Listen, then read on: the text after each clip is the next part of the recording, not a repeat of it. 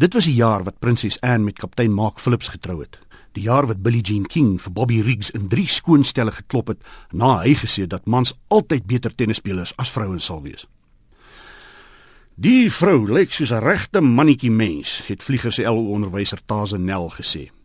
Vlieger het nie gedink Billie Jean King lyk soos 'n mannie, maar Tazenel was nie die tipe onderwyser met wie jy verskil het tensy jy vir 6 wou buk nie. Dit was 'n jaar toe Vlieger Botma se pa hom een Saterdagmiddag gevra het om saam met hom na die motorhuis te stap. Teen die muur was 'n rooi en groen varkvel dartbord waarna niemand ooit gegooi het nie. "Hoe uh, hoe gaan dit met jou en Liz?" Vlieger se pa het die geel darts met hulle swaar koperpunte uit die bord getrek. "Uh, goed. Hoekom vra pa?" "Ek uh, ek wonder maar net." Sy pa het die darts gegooi. Vlieger het stil gebly sy pa die darts uit die bord gaan trek.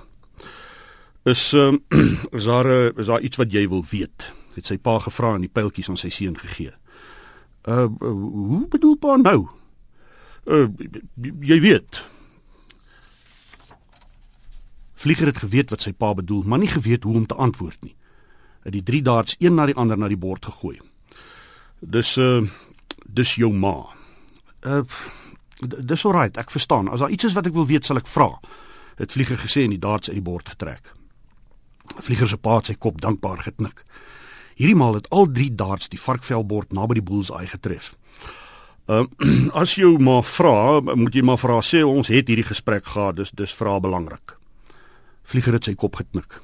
Sy pa het by die garage uitgegaan. Daar was baie dinge wat hy graag sou wou weet. Maar hy het geweet dat vra soos die sy pa baie ongemaklik sou laat voel.